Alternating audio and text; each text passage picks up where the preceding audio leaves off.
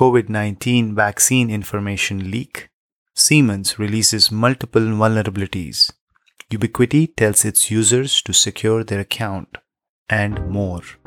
Hello, and welcome to Simplified Security Bits, episode number 6. I am your host, Durgesh, and today is January 23rd, 2021, coming to you straight from Houston, Texas. Here are some of the headlines. Leaked information surfaces from the December attack on European Medicines Agency EMA on COVID 19 vaccine. More information can be found in the show notes. Siemens releases multiple vulnerabilities in web server for Scalance X products and Solid Edge. Several Scalance X switches contain vulnerabilities in the web server of their affected devices.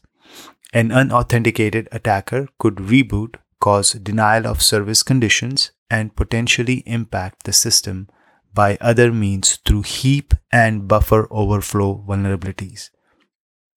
Siemens also released an advisory on their Solid Edge platform. Solid Edge is affected by multiple vulnerabilities that could allow arbitrary code execution on an affected system. Solid Edge is a portfolio of affordable, easy to use software tools that address all aspects of the product development process. More information is in the show notes. SEPA, Scottish Environment Protection Agency, was attacked on Christmas Eve. On Christmas Eve, the Scottish Environment Protection Agency confirmed that it was responding to a significant cyber attack affecting its contact center, internal systems, processes, and internal communications.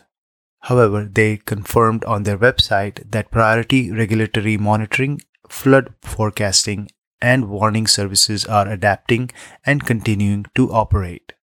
Ubiquiti recently became aware of unauthorized access to their information technology systems hosted by a third party cloud provider. Ubiquiti said they had no indication that there has been unauthorized activity with respect to any of their user accounts. Ubiquiti Inc. is an American technology company, manufactures and sells wireless data communication and wired products for enterprise and homes under multiple brand names such as UniFi, EdgeMax, AirMax, AirFiber, and UFiber. Ubiquiti has urged the end users to change their passwords, set a session timeout value, and enable two factor authentication. For more information, check out the show notes. And now for some more headlines from across the globe.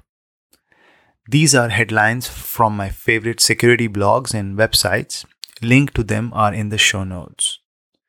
Naked Security put out an article for homeschooling and how to stay secure.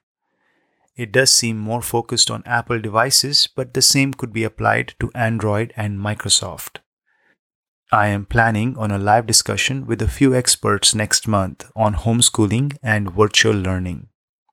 I will post future updates on this session on my Twitter at Durgesh Kalya. Symantec, which was acquired by Broadcom, provides us with some really nice insight into the SolarWinds attack. If you're interested, check out their threat intelligence blog. Links are in the show notes. This is it for this week. Please provide me your feedback by reaching out on my Twitter at Durgesh Kalya. All the links to anything I have discussed in this episode is in the show notes of this podcast. Make sure you subscribe to simplified security episodes available as podcast. Go to icsbits.com backslash simplified for more details. I am your host, Durgesh Kalya. Catch me on my next episode on your favorite podcast app or on YouTube.